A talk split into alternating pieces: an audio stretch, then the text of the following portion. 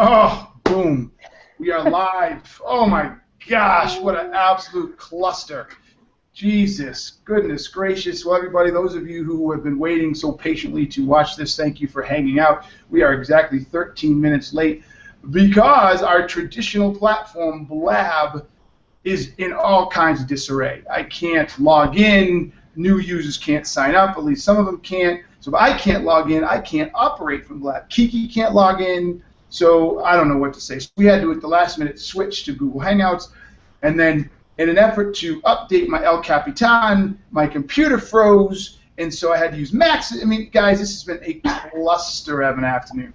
But in in the meantime, our boy Cian McLoughlin has been a stud in hanging on for us. So thank you very much for that, Cian. We really That's appreciate it. All right, folks, welcome to The Word with my ho- uh, co-host, Kiki. Kiki, what's up, sister? Hello, hello.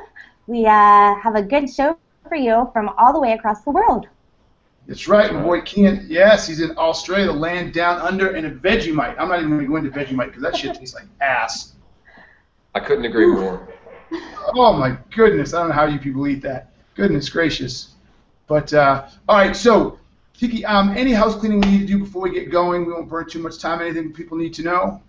Um, if you can't catch it live, we are on YouTube. We are on iTunes. Um, leave us a review. Leave us comments. If you want to see a specific guest, let us know. Oh, I like that. Yes, if you have a guest you want to see, let us know. We got some good ones coming up, including the author of Grit, Angela Duckworth, best-selling author of Grit. That's going to be a good one as well.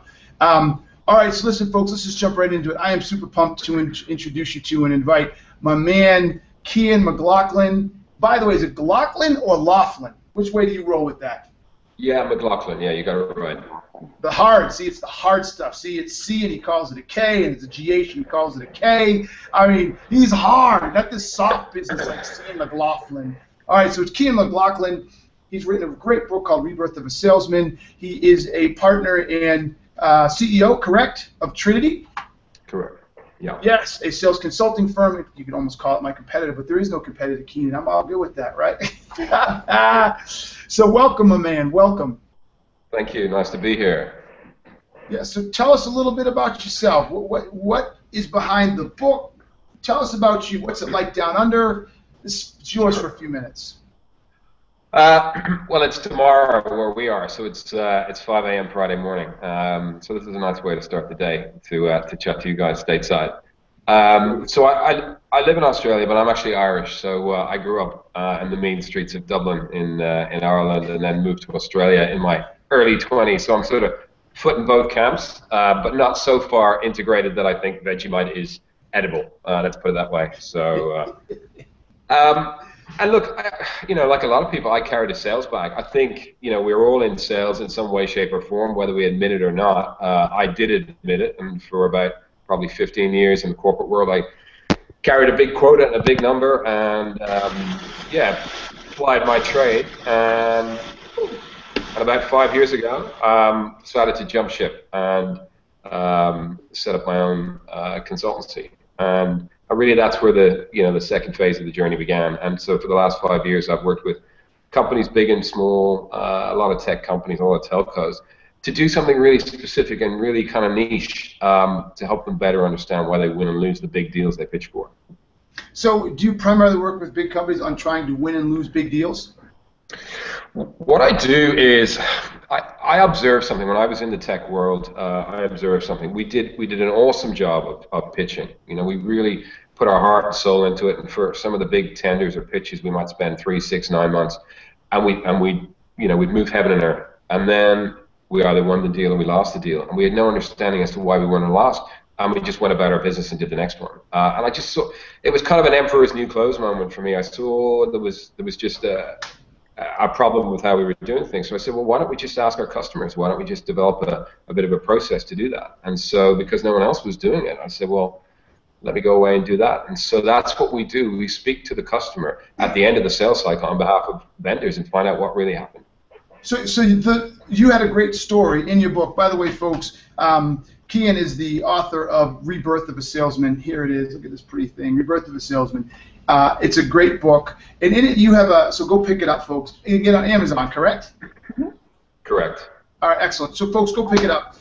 Um, and he has a great story in here about uh, how basically I'm going to use my words and I'll let you clean it up. But basically, how you guys just lucked your way into a deal. You were not even a consideration through any phase, and then because you were able, it's sort of like the guy at the bar who hangs around long enough, he ends up going home with a chick because he just outlasted everybody. I mean, that's really what it's like, right? A hundred percent, a hundred percent. And you know, Keenan, the worst thing about that deal was we literally popped the champagne corks. You know, we clapped ourselves in the back and said what a great job we'd done, and it was only because I had this kind of inkling that maybe there was a business to be built around understanding why we win or lose that I even circled back with this customer and said, "Is there any chance you might give me a little bit of a debrief?" And he said, "Yeah, sure." And I jumped on a plane, flew up, spent an hour with this guy, and he said, "You guys were terrible." Oh, and that was pretty much his pretty much his opening remark. And I was like, "Hang on a second, you just did a huge piece of business with us." He said, "Yeah, I know, but you were terrible at the start, but somebody else backed out, so we needed to take three through to the to the first round proper. And then you were terrible at that phase, but someone else pushed us too hard, so we got rid of them, so we needed to take two through to the final stage, and all of our user community picked someone else. And, and I was like, okay, so how, how am I standing here having this conversation? He said, because our CFO asked for one specific piece of information that that other company couldn't provide. And I, I gave you a question you might remember a few months back, and I said, yeah, I remember. And he said, you responded to that. And that was the one factor, the one single factor that won that deal for you. So you were terrible all the way through, and if the stars hadn't aligned in exactly that way, game over. But usually what would have happened was we would have just left that, you know, we would have just walked away and said we did a great job and and it's just crazy. We're leaving these nuggets of gold on the table every time because we just don't take the time to sit down with our customer and say, hey, can you just give us some really honest feedback? What do we do well? Where do we drop the ball? And at least then we, we extract some value, win, lose, or draw. So what you're saying is, and you built a whole business on this, which I find fascinating, is what you're saying is, at the end of the day, rarely do companies know why they actually won or lost. That's exactly what I'm saying, and it's it, one of the most fascinating parts of my uh, my daily life is where I get to have a conversation with a salesperson after I've spoken to their customer, and I say to them, "Tell me why you won that deal," and they say, "Ah." Oh, well, we won for this reason and this. We won on price. Uh, we won on the quality of our product and this particular feature, and we won on this. And I said, no, it was none of those things. It was none of those things. You won on risk you won on two of the references you did, and you won on one particular person in your consulting team who was so good they said, we need that person, and therefore that was how you made the decision. And, and, and we just don't know this stuff. And so as a result, we make assumptions. And what happens most of the time is we make an assumption, and if you're in a larger organization, then there's a little drop-down list in your CRM, and you say, why did we win that deal? And you pick, we won on this, this, and this, and that becomes the default understanding or for that matter, why we lost. Well, we lost for these reasons. You know, we definitely didn't lose because I did a shit job. We lost because of this and this and this. And again, that becomes the default setting. And then we start to actually make decisions about our business based on false information, and we just continue on down the track. It's just crazy. So, how important to you? So, having done this, how long have you been doing this now? How long has your company been doing this? Almost five years. And, and how many post sale de- what do you call them post sale debriefs what do you call post sale yeah, reviews yeah we, we call it we, basically the way we do it is a is a two pronged approach so we do an interview with the customer sometimes a couple of people from the customer and then also a survey so there's a qualitative piece which speaks to that particular deal and then there's a quantitative piece which flows across multiple deals so you can start to see trends across different deals um, and, you know, we've done hundreds of these. And, and, the really interesting thing for me, so you held up my book a moment ago. I set out to write a book, and I thought that book was going to be all around win-loss reviews and how important it is and how it's going to change your business. And actually, it evolved into something very different. It evolved into a book about how, do people make decisions and what does that mean for us as salespeople and sales uh, professionals, and how is that changing? Because the really, really interesting thing that I discovered, and you mentioned in the in this promo for this show, that the world of sales is is shrinking you know, business to con- business to consumer sales is really, really dramatically shrinking. The bottom end of B2B sales is shrinking also. There's only one area that's kind of staying stable, maybe growing ever so slightly, and that's the sort of the higher end of business to business. And the reason that's happening is because as the level of complexity increases, customers are looking for somebody to say, look, I understand your solution, I, I understand our solution, I understand your industry, I can I can bring you some ideas. I can challenge you. I can call bullshit when I see bullshit.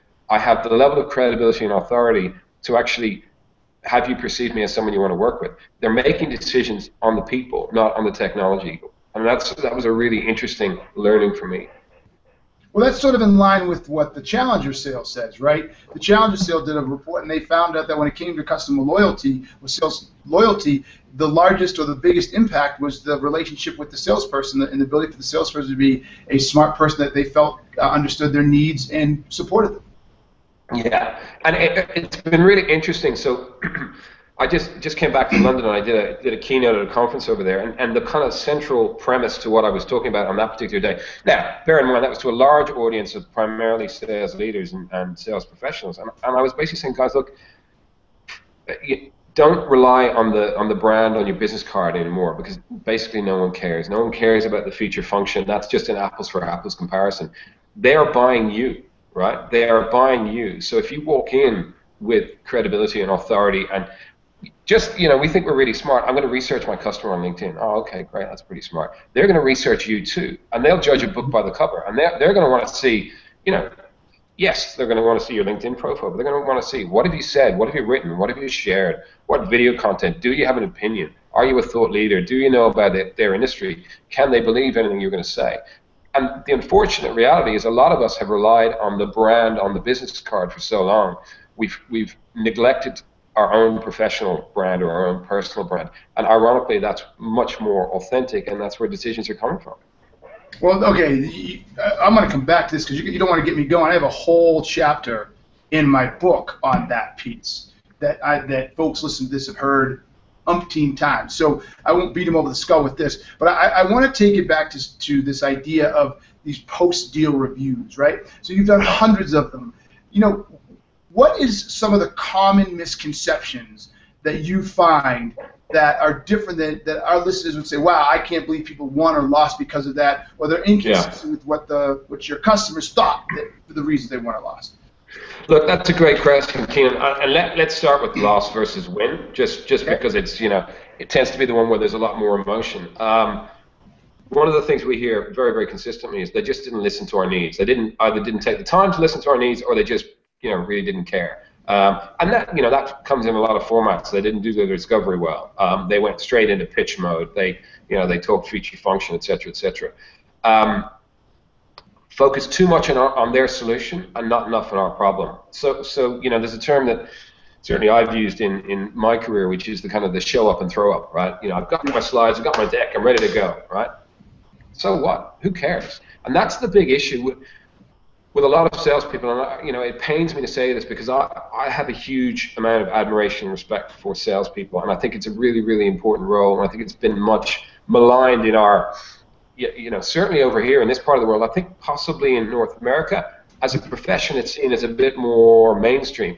In, in Europe and, and Asia, it's not. It's you're very much a second-class citizen, and so it frustrates me then when salespeople kind of you know, allow this uh, perception to persist by just doing, you know, a, a poor job. But the real issue we hear is all the time, and this kills me, is they were just unprofessional, or we just saw them as too high of a risk. Risk. So I, I, that came up in your book a couple times, and now you're talking about yeah. it here. So, the, so to go a little deeper, with this idea of risk perception. Well, risk is really interesting because it happens at two levels, and I suppose a lot of things in sales do, right? So there's the there's the organizational risk, which is, you know, um, do we see that this project or product or implementation or whatever will actually deliver the outcome we expect, right? And that speaks to a whole lot of things. Have you done it before? Is it proven, et cetera, et cetera. But then there's a whole other area of risk, which is in many respects even more important, which is the personal risk. Is this going to help me with my career path? Is this going to make me look good in this organization? Is it going to um, give me a perception that I've, you know, that I know what I'm doing. Are you going to hang around and be here when the shit hits the fan, or are you going to disappear and walk away as soon as you've dropped the product or the service? Because, and this is where it gets really, really interesting. How do people make decisions, right? We actually use the limbic, you know, the right side of our brain, the emotion, the feeling, and then we overlay the logic, and that's the bit which kind of allows us to justify the decision we've already made based on do I like them, do I trust them, do I you know do I could I see myself working with them. It's really really interesting, and this happens at all levels. But we never sell to the right brain. We always sell to the feature function logic left brain, and that's just a massive flaw in a lot of uh, a lot of sales. Interesting. Interesting. Why do we do that? Why do we sell to the left brain? Why do we do that? Well, it's a great question. We should do. But to your earlier question, Keenan, so, so if that's why we lose, right, why do we win? We win based on uh, the quality of our people. Comes up time and time and time and time again, you know. And, and really interesting, even in huge transactions, they're saying, we want that person and that person. And if you can guarantee it's them, then we're in. And if you can't, then we're out. And that's crazy. You might be talking a $10, 15 million dollar deal, and they're saying, no, no, I want those two people because I have confidence that they can they can deliver the outcome because they know what they're talking about and, and, and they can challenge us and they can bring ideas to bear and whatever. So that's really interesting. So quality of the people and cultural fit as well. There's a story, I don't know if I shared it in the book, I can't remember. I did a review for a client and their their initial tender response was awful, really, really poor. Um, and they just about made it through to the start line. But then they did something which was really interesting. They recognized that even though they were engaging with a white collar audience in a nice office, this organization was really blue collar. These guys were out, they were, you know, you know, fixing the roads and the railways and that sort of thing. So they they went out and got a couple of those kind of ruggedized um, iPads, the ones you can pour water on and throw and bounce and all that sort of stuff, and it's not going to impact it. They just went out and got a couple of them, and they brought them in and said, guys, could you see yourselves using these when you're out, you know, on, on site? Do you think, you know, if, if you needed to put in some information, could you see yourselves using them? And by the way, you could take them home at the weekends and the kids could play with them and they couldn't break them because they're ruggedized and whatever. They were like, yeah, that's great, that's cool. So it was a really subtle little thing, but it was around cultural fit, taking the time to understand, a little bit around how are we going to work with you, and and it spoke volumes, and it moved them from the bottom of the pack to the top of the pack. Crazy. I love that idea. It's a little bit of creativity, right? I mean, creativity can go a long way. Yeah, and it's also know your, knowing your audience. And let's be honest, you know, if you don't know your audience, then we're just throwing mud at the wall and hoping it'll stick. And if we do know our audience, and this comes back to how do you create an incredible pitch, right? You know, I'm I'm fascinated with the whole world of of pitching and the recipe for pitching. Um, start with credibility, and credibility precedes you walking into the room. It's all the stuff you've done beforehand that people can Google and research. So that's really really important and I don't think as salespeople or sales professionals we put enough time into that. And that's a really easy fix. Let's be honest. You know, we are who the internet says we are. So let's actually take some ownership of that. I like that we are who the internet says we are. That's wow. good. We are. You know, people will judge a book by the cover. All right. So you've done how you've done hundreds of these, right? And you have people what, what do you do with it? So you bring this information back. What do you what do you yeah. recommend to a salesperson? What do you recommend to a company? What do they do with it once they get the information? That's a great question. And do you know what? It's really interesting because when I when I first started out, I didn't even think about that. I, I had this view that I would give all of these great insights to to these companies, and then they'd go away and do everything with it, and that my our role would end at that point. And you're, you're spot on. What happens is they say, that's great, what do we do now? So what it actually does is it, it, it informs, call it sales transformation, call it sales enablement, it doesn't really matter. What it says is, all the noise goes away. Now we know where the gaps are, or now we know the things that we're doing well. And then if it's a gap, we go away and we specifically address that. So I'll give you an example. We worked with a telco, and they were losing some deals. And by some, they were losing a lot of deals. Not just new deals, existing customers. And we went, we did a whole piece of work, and the feedback was, your strategy's wrong. You're trying to you're trying to drive something down our throat, which is a mass adoption strategy. And you know what? You don't have the credibility to do that. You don't have the product set to do that. You know, we're not interested. And it was only getting this feedback from multiple customers that allowed this organization to say, you know what, we've got to change our strategy. Apart from that, what, what they would do, which is what most organizations do, is just keep tweaking and tweak, keep tweaking. And, and it's the noise goes away. Now we know what works. Now we know what doesn't work. Now we know why we're winning against particular competitors and losing. Now we can do something about it. So what did that company do? What was their new strategy? Where how did they pivot? Well, what they did was they fundamentally changed their strategy and they said, okay, we are for for existing incumbent um, customers, we're going to go in and earn the right to have a broader conversation. For net new prospects, we're going to take the time to do some extra discovery, find out what is the real area of interest, And while we're doing that, we're going to set a vision for down the track in 12, 18, 24 months. This is where we think we might be able to take you. But for the time being, let's focus on exactly what you want and let's earn the right to then have that broader conversation, which made perfect sense. Nobody was objecting to the fact that they had a vision for the future where they could get them to. What they were objecting to is they were trying to they were trying to ram that down their throat, and you know, and, and customers don't want that. Trying to get them to eat too much too fast. That's exactly right. Got it. Got it. Got it. All right. So you this is this is really interesting. How do people, when you go out and you talk to organizations, you say, hey, you know, there is there is gold, and then and then there are hills. Yeah. In doing in doing post sale assessments, you need to do them. How do people respond? It's kind of one of two ways, right?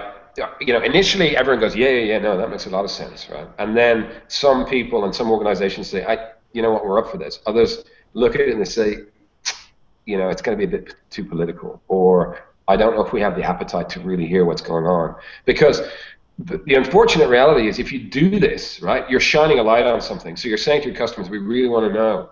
And then if your customers tell you, and the interesting thing for me is how frequently they're prepared to say, yeah, absolutely. And they'll open the kimono and they'll say, come on in, and they'll tell it all, you know, warts and all, and often they'll turn into coaches and and be really, really, you know, helpful in the feedback they provide. But I say to companies, don't do it if you haven't got the appetite to hear some ugly stuff, because if you do it, customers are going to expect that you'll actually then start to address those issues and you'll you'll act on their on their concerns because it's really interesting. If you position, just imagine you're in a sales cycle, and you, at the very start of the sales cycle, you're engaging with a prospect, and you say, "Look, win, lose, or draw, in a couple of months' time, when all the dust is settled, we'd really love to get an hour of your time so you can just give us some feedback about what we did well and where there's some room for improvement. And the reason we do this is because we find it's probably the single best way to get better as a, as a sales organization, to lift our game, to innovate. Is that something you'd be up for? And they say, yeah, yeah, we'd be happy to do that. You've already differentiated yourself in the eyes of that customer because you've said, I actually care. Win, lose, or draw, we want to do this. And by the way, invariably we'll use a third party so it doesn't feel awkward for you if you want to put the boot into me and you know say I did a crap job or my boss did a crap job. So that the independence piece works quite well that way. But my feedback to companies is if you can't afford it or you don't want to do it as a third party, just do it yourself. Just get a third party internally in your organization to do it. But don't leave. You've earned the right. If you've done a halfway decent job, you've earned the right to the feedback. Don't leave it on the table. So, so you you recommend telling the client or prospect up front that you're going to do it, not after the fact? Hundred percent for a couple of reasons. One, you, you know, you're going to get you're going to get a positive impression of you and your organization, the fact that you actually take the time to do that. Two, there's no ulterior motive. If I just lost a deal and then I come back to you, Keenan, and I say, oh, by the way, you know, is there any chance we could sit down for an hour and you could just kind of walk me through it? You may well think, well, hang on a second, why are you doing? Why do you want to do that? You know, are you going to try and muddy the water? Are you going to try and get back in by the back door? Are you going to try and throw somebody on the bus, et cetera, et cetera? If you position that to me beforehand, I'm like, yeah, sure, we're ready to go. Okay.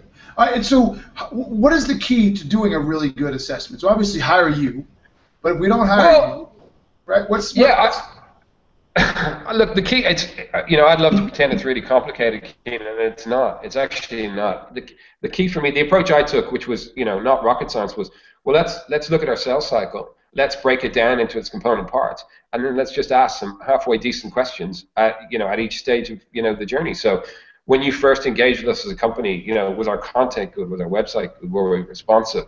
Uh, when we, you know, when we had that first chat, you know, how did that go for you? You know, did we ask intelligent questions? Did we add value?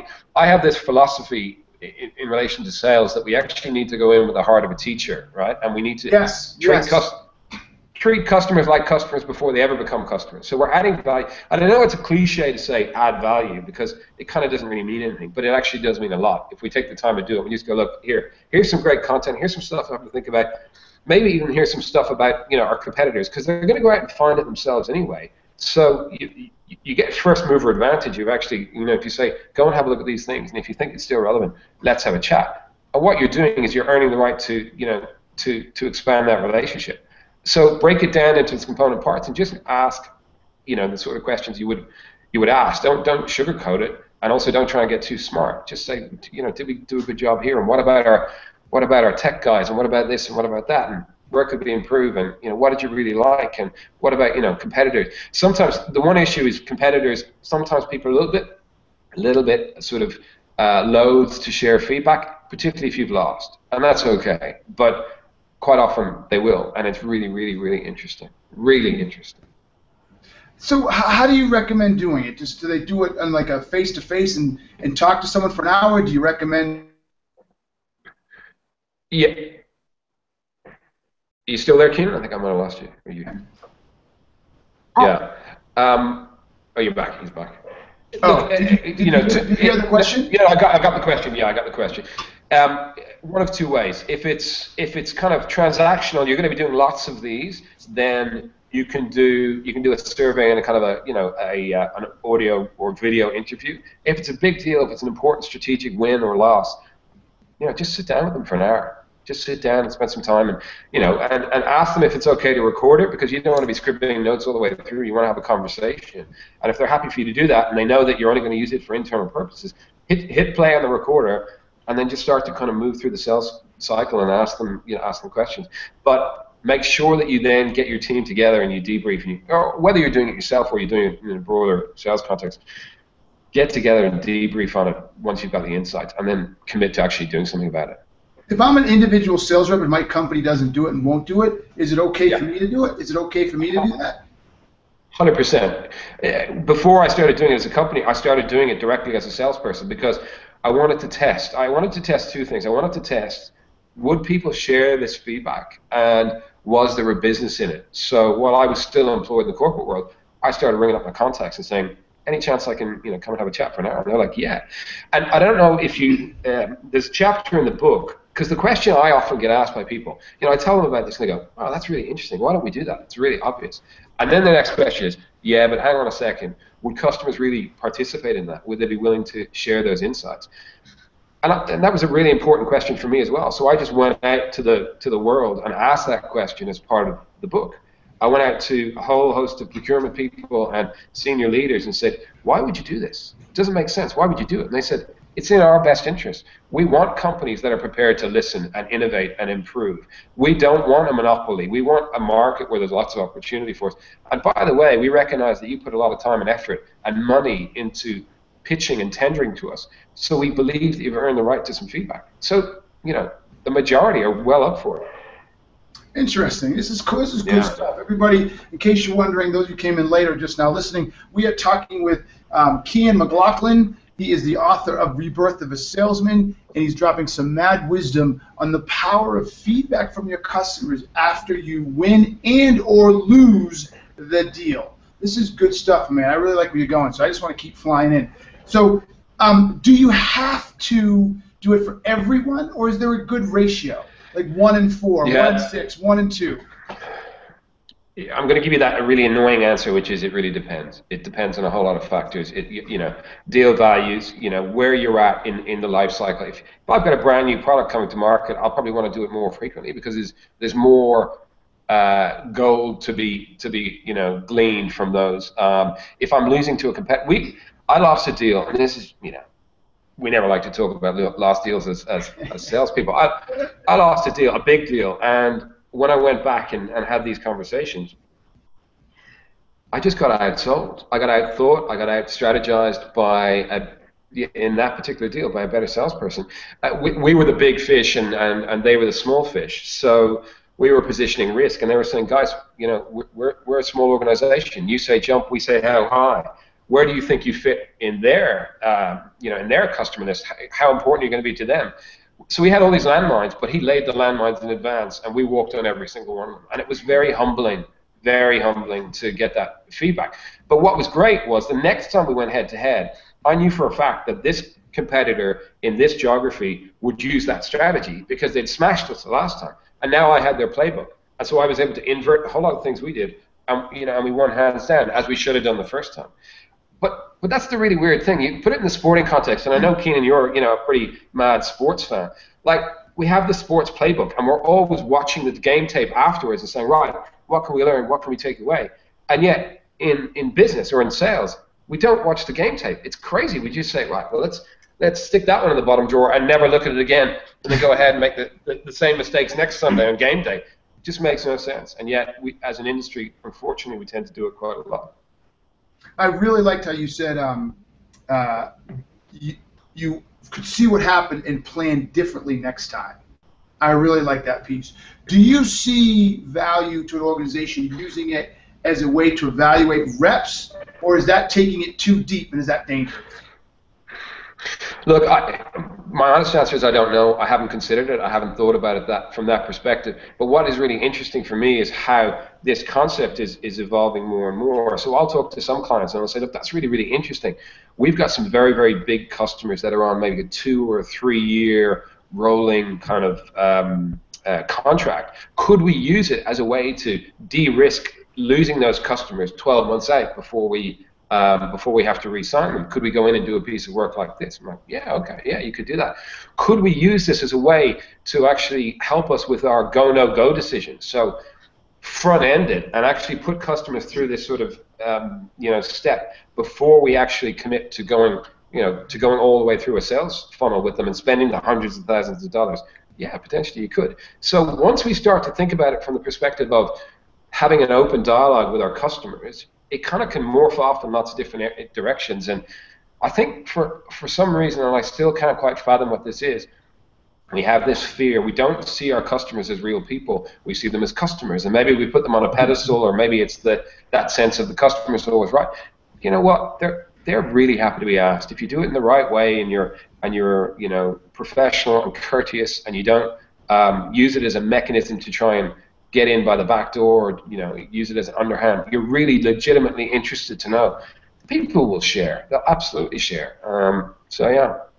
Okay. So I got to believe. I've got to imagine that because you do this and you've done this so often, you start to see some trends, or you can see some things that are going on with salespeople, right? So as you get all this feedback, the salespeople do did or didn't do this, or in the wins and the losses, you see trends. What are some of the things that really good salespeople are doing that you're finding in these post-sales interviews?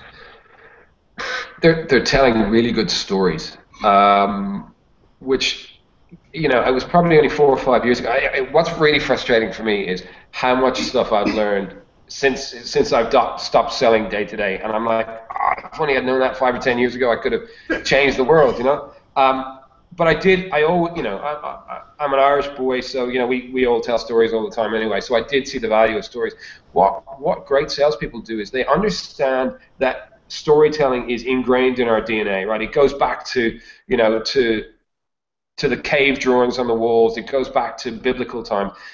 And they use stories, and they use them as a way to, you know, put new ideas into people's heads and normalize them and uh, create context for the things they're talking about. They, the, the way I put it is, they answer the so what question. We used to do a little exercise where if you're going to do a big pitch, right, it's a really important pitch, then you do a dry run. And in the dry run, people can just hold up a card saying, so what? Anytime you say something which is kind of, who cares? What's the context? Why should I listen to you? They hold up the so what card, and you say, oh, okay. Sorry, the reason I'm telling you about the fact that we have great uh, uh, staff retention is because that's really important to you. You're going to get consistency on your project and this, and that, you know. Oh, okay. Now, now I care. Now it's relevant. Now you give me some context.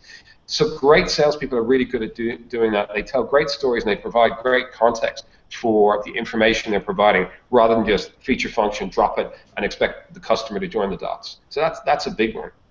Another one I see is they. Oh, you keep going. Sorry, go ahead. Go. No, go go. Uh, so so they're they're incredibly good listeners. You know, they're they're you know that old adage you've got you know you've got two ears and one mouth and you should use it in that ratio. These are the sort of salespeople who get that. They don't they don't do the show up and throw up. They they go in, they ask intelligent questions, and then they shut their mouths and they listen and they probe and they ask more because they actually care. They're not just doing it because it's a technique. They're doing it because they genuinely want to understand, and they recognize that that information is going to inform how they tailor their offering further down the track and how they make it personal and um, and relevant to the audience they're working with. So so so they're so they're great storytellers, they're great listeners. They, they tend to be very humble, which goes against all of those stereotypes and cliches that we know about salespeople. They don't push themselves forward. You know, they, they build a good team around them. They put the customer at the center of what they're doing. They they bring in resources really well. They partner really well. It's, you know, it's really really interesting. None of those they let their EQ dominate their IQ. That's another really really important one. Um, in, in, in my view, EQ eats IQ for breakfast in the sales world, and yet we, we, we never focus on that, you know. Mm-hmm. All right, what are some of the things that salespeople do that aren't good? So, what do you hear feedback when customers say this did not go well? This is we're not happy with this. How long have we got? You know, it's it's it, it's a long list. I'm afraid. Um, you know, just just wanting to talk about their offering, just wanting to get straight into into pitch mode is is probably the biggest one we hear. But the other thing is, and you know, I mentioned lack of professionalism early on, and, and this is a little bit unfortunate, maybe a little bit unfair to salespeople, because you think about in you know in a long sales cycle, you think about how many touch points there might be in an organization, right? So you could be the best salesperson in the world, really humble, great listener, great storyteller, but you've got some idiot on you know on the reception desk or on inside sales or in your consulting team or somewhere else, and they let side down. So so it takes everyone to build that professional level of trust and you know commitment and engagement, and it just takes one or two idiots to drop it down, and and the whole thing kind of house of cards comes crashing down. So so what does that mean? It means if you if you run a business, you're a CEO, or even you're a small business owner, you need to look at all the pieces of the puzzle when they went to my website first, was it good? Was the content good? Was it easy to interact with? Was it easy to get hold of us? You have to make it easy to buy from, as distinct from, you know, making customers jump through all these hoops. And, and, and again, particularly with larger organizations, we tend to get a little bit divorced from the customer, and then we have all these things that we think are really smart, and actually they're dumb, and it makes it hard to do business with us. And people just go, you know what, I'm going to go somewhere else. Okay. So I got a question that's really gonna. I'm really very very interested actually getting your opinion because okay. I I think this is going to be this is going to be I, I don't even know if you've touched this, but it's a real space. So what about customers who they themselves or prospects who they themselves are not good buyers? And so they create, so you just described the scenario, which I totally get. Empathetic salespeople who really don't want to sell feature function. They're trying to engage with the customer. They're trying to be a true consultant. They're trying to understand their business problems, etc. But a lot of customers give you the Heisman. They're like, no, just do what I tell you to do, right? So what do you have any data or any feedback where the customer is not a good buyer? Yeah. Yeah. So you know, uh, this happens all the time. You know, the perennial, either they're a tire kicker or they're, you know, they, they, they want everything to be their own way or they think they're the best negotiator in the world, so they're going to start kicking you from the get-go. There's a couple of really, really simple things you can do, and, and some of this is fed out of the, the feedback from our, you know, win and loss reviews, particularly loss reviews, because a lot of the loss reviews, when you actually analyze them, you're saying, we should never really bid for that in the first place. You know what? That wasn't probably a good fit. We were never really likely to win that. So what what that does is it starts to create whatever you want to call it, a bid no bid process, a go no go process. So you actually capture certain information that says, you know what, if it looks like this, it smells like this, it's probably not necessarily going to be a good one for us to go after. But there's a next step to that, which is you can front end some of that. And then you can say to a customer, look, we have a process internally here, which we find works really well for our clients and also for us, which is until we get a certain level of information and access and insight, we don't go ahead because we find it's it's more likely to waste your time down the track and our time, and we don't want to do that. So so this is these are the kind of the prerequisites for us to proceed with this. We need to have an understanding of this. We need to be able to do a meeting which covers this, this, and this. And look, completely understand if you're not at that point yet, we can we can come back and touch on that down the track when you are. Or if you're not prepared to share that, that's your prerogative. But we're going to step away.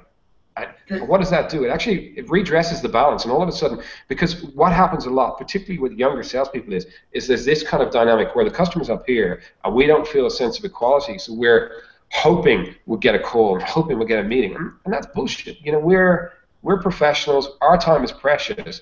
Um, it needs to be a meeting of minds and of equals, and there's little things you can do to establish that equality. And one of those is say, hey, you know what? We've got some barriers to entry too and our expectation is we know this and you do this and you do this and then we can move forward together I, am a huge fan. I love that. I'm a huge fan of this idea that says I don't do exactly what you tell me to do, and I'm going to choose not to participate.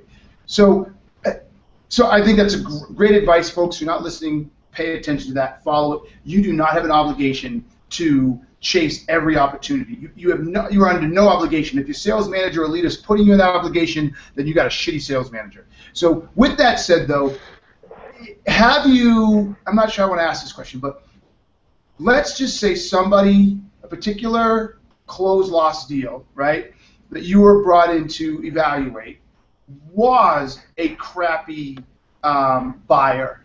What do those yeah. close loss deals look like? In other words, does the buyer take any ownership? Is there something about how they respond to your questions that tell you they were a crappy buyer? Is there something different? What do you see in those? And can you ferret out the good buyer yeah. crappy buyer? That's a great question. And look, I, you know, I can only I can only answer it off the top of my head because I haven't really done any analysis. But what I find is they tend to be the more evasive ones. You know, they tend to be the ones who put more more checks and balances around the questions you're going to be able to ask, and they want to see them, and they want to understand exactly the context and all of that sort of stuff. And and I don't know if this expression is is one that's used in North America, but I'll use it, and you tell me. It's an arse covering exercise. So they oh, they yeah. want to cover their oh, ass. Oh, yes, yes, yeah, they, yes, yeah, totally. Yeah. They want to cover their ass because they're concerned that you might call foul, or you might say, "Hang on a second, this wasn't a good process," or you, you know, you were always leaning in a particular direction. It's quite ironic because when we lose deals, one of the one of the uh, reasons that are often given is, yeah, they were look, they were always going to stick with the incumbent, or they were always going to go that route. And salespeople kind of knowingly say that, you know, at the end, we're like, okay, well, if you knew that, why did you why did you pursue it in the first place, right? And it's bullshit. But there are occasions where absolutely it wasn't a fair process or it wasn't a, a good process, and they were heading off in a different direction for whatever reason people won't tell you that. You know, they're they're going to do their best to make it look like it was very much a, a, a, professional, appropriate process. And you know, I think it's more gut feel than it is anything else. I haven't done any level of, of analysis to say, you know, if, if they say this and this and this, then you know they're a crappy buyer. But I think you get you get a feel pretty quickly. All right, I, I dig that. I like that a lot. All right, man, we are coming to the end here. This has been fantastic. Everybody, again, we are talking to Cian McLoughlin. He is the author of Rebirth of a Salesman. Um, we have been having a fantastic conversation around uh, post-deal assessments and evaluations, and I've learned a lot in here. It's something I've never really done. Uh, I've always been a fan of them, but never really thought of how to do them. You get to move on to the next thing. So I think here's here's sort of my final question that I want you to come up with something you want to close with. It seems to me to make these successful, this needs to be a process. This needs to be the last stage of your sales process, and that you need to actually have a, a set of templates and, a, and an actual execution process built into this so it happens automatically and everybody knows what to do. Is that accurate? Yeah. Eh, to be honest, what you've just described there is is is the nirvana that I'm hoping, you know, in my small part of the world to achieve eventually. You know, we have what we call the sales cycle. Uh, all I want is one more step at the end of the sales yes. cycle, which is yes. which is debrief. It's it, you know, it's it's do a professional debrief. Whether we do that ourselves in house, someone else does it. I actually don't care.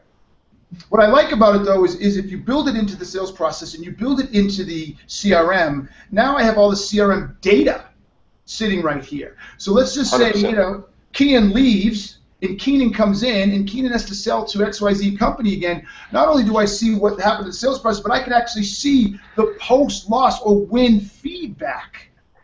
Right? So we talk about a data yes, we talk about a data driven world these days. We get all these people talking about data this, data that. That seems to me like some of the greatest data we can have, and no one's really doing anything to make it happen.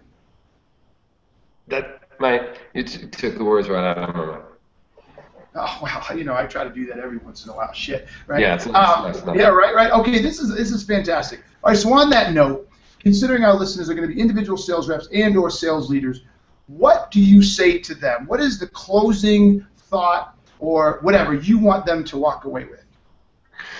So forget about win loss for a moment. I, I, what I want to talk about is the the insights I've gleaned from win loss about how to be a better salesperson because let's be honest, it's a tough job. If anything you and I can talk about now is going to help people uh, hit their numbers, be more successful, then that's what I'd like them to take away. So there's a couple of things for me. Let your EQ dominate your IQ. You know, have empathy, engage with people. Really, really take the time to listen. Learn how to tell great stories. Recognize that stories are probably the most important thing in your armory. So stories of past customers, stories of things we're doing in the future, it gives great context to what you're what you're talking about. Um, appeal to the limbic brain. Focus on on the the emotional right side of people's brains rather than the you know rational feature function left side. Because let's be honest, that's not how most decisions are made, and yet we spend an inordinate amount of time there. And the last thing I'd say, and we haven't really touched on this, but the best in my in my experience, the best pitch invariably beats the best product or the best price. So you really need to learn how to hone your pitch, right? You really, really need to do that. So how do you do that? I'll give you a quick, like, 10 second recipe. Establish your credibility and your authority up front, right? Very, very important. Harness the power of storytelling. We just talked about that. Make sure you're uh, not just focusing on, you know, on the rational brain, but focus on the emotional brain. Make sure you're answering the so what question, because everyone's going to be sitting in the room and you'll say something and think, so what? Why do I care about that? The reason you should care about that. You know, you put up those like um, 50 logos. Oh, these are all the companies we work with. So what? Put up four logos and say, we've put up those four because that company we think would be a great reference for you to talk to. That company's done something a little bit similar. That company's in an adjacent industry, but they've got some really interesting ideas we might try and bleed in here, etc., etc. Um, and then finally, create a memorable hook. What's your hook? If they forget everything else, what are they going to walk away and remember from your pitch? That's gonna that's gonna stick with them. Um, so yeah, that's kind of what I'd say. That is a fant- uh, that's a fantastic closing. I like that. I love the so what. Right? When my fa- I, I you know you're a lot more nicer than me. I say who gives a shit. That's my favorite thing. Who gives a shit? Yeah. Why do I give a shit about that? Why do they give a shit about that? It reminds me of a, a book I read a long time ago where a, uh, a rep was talking about a big deal they were trying to close, and they said, and we did this for XYZ Bank over here, and da da da. And then the CFO raised his hand and said, We're not a bank. Right? So he's bringing in a whole other industry, and, and, and the yeah. CFO's like, We're not a bank, so why are you telling me about a bank? I could give a rat's ass, right? So I, I love yeah. this. Folks, really let that sink in so what? Who gives a shit? Why does it matter to the customer? Empathy is critical. I like where you're going yeah. there. So you look, I think our boy uh, Cian nailed it. Uh, this was a really informative show. Kiki, you want to add anything? You want to you want to say anything? Anybody punch in with any questions on, on the Twitters or anything? Um, I've been listening. I did not see any immediate questions, but I'm gonna um, open that keep that an open-ended question and pass on anything we get from YouTube to you, Cian, so you can add that to your win-loss sure. review. That's good. Thank you, Keith. Um, Cian, thank you very much. Folks, listen, drop questions into YouTube. If you're not following us on iTunes, follow us on iTunes. Our iTunes subscriber is just blowing up. I can't believe how fast it's going. Um, and I, the reason I can't believe it's going so fast is no one ever comments or rates us, but every time I go, I know tears down there, but every time we go look, we've grown 20%. So salespeople are odd, we're odd ducks. We just uh, we don't engage too much, but boy, do we suck up the content. So thank you, folks, for listening. But do please leave us content. I mean, comments here YouTube. Give us a review on iTunes. I don't care if it sucks. Like, hey, post review like this. I don't care if it sucks. If it's good, just tell me what you think, and I'll and I'll take that I'll take that to heart. Um, Kiki, do we know who comes up next? Can we announce our next guest? Yes, we sure do. So um, you have Sales Machine 616, so we're not doing one in two oh, yeah, Thursdays. No. Okay, two Thursdays. We are taking a break. I'm speaking at Sales Machine in New York. If you want to go to that, let me know. I'll give you a 35% 35. discount. 35% off. I'll give that to you. You don't want to miss it. And look, I'm usually the headline because I'm the bomb. But truth of the matter is, this one is bigger than me. It's Gary Vaynerchuk, Seth Godin, Arianna, Arianna Huffington, uh, Simon Sinek of, of um, uh, Why. So, guys, this is going to be a huge show. So you want to go. You've got two weeks. Hit me up personally. I'll get you 35% off. So I'm not here two weeks from today. But after that, who do we have? After that, we have Miss Barbara Weaver Smith, and she's going to talk to us on June 30th 11 a.m. Mountain, 1 p.m. Eastern to talk whale hunting with global accounts for critical sales strategies to win global customers. Yes, folks, whale hunting, the big, big deals. Uh, Cian, do you know Barbara Weaver Smith? I don't, but I certainly know uh, about whale hunting, and I'm pretty keen to read her book. Yes, so you should reach out to her. I'll do an intro if you need that. Or you just say, hit the Twitter and say, Keenan says I need to talk to you. I promise you she'll get back to you.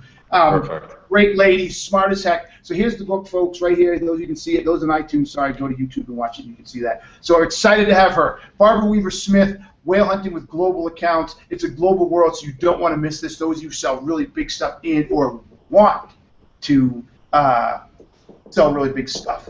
And just to have a little fun with this in closing, I wonder how long, and I'm a liberal by the way, but I wonder how long we're going to be able to say elephant hunting and whale hunting before people don't like that because it, it references killing animals and it just doesn't fit in the business world anymore. I'm really curious how long. We should put an over under. One year, three years, five years. What do you think, Ian? Uh, well, I, I think we definitely shouldn't talk about gorilla hunting for the next couple of weeks because that would be a little bit too, too close to the bone. Right? Okay, there you go. So the 800 pound gorilla thing might be gone forever now, right? Forever. I think it's gone. Yeah. Ah, that's good. That's good. That's good. All right, everybody. Thank you so much, Cian. Again, I really enjoyed it, my man. Australia. Australia's on my list. It's only one of two continents I have never been to, Antarctica and Australia. So I got to get out there, and I'll see you when I do. I think we might get you down here in 2017, Keenan. I would love it. I would absolutely love it. So Kiki, thank you. Cian, I love the name. If I didn't have a kid, all my kids, I'd probably name one of my kids Cian. I freaking love it. You're the man, baby. Thank you very much. Until next time, Thanks, Pete. guys. Peace. I'm out.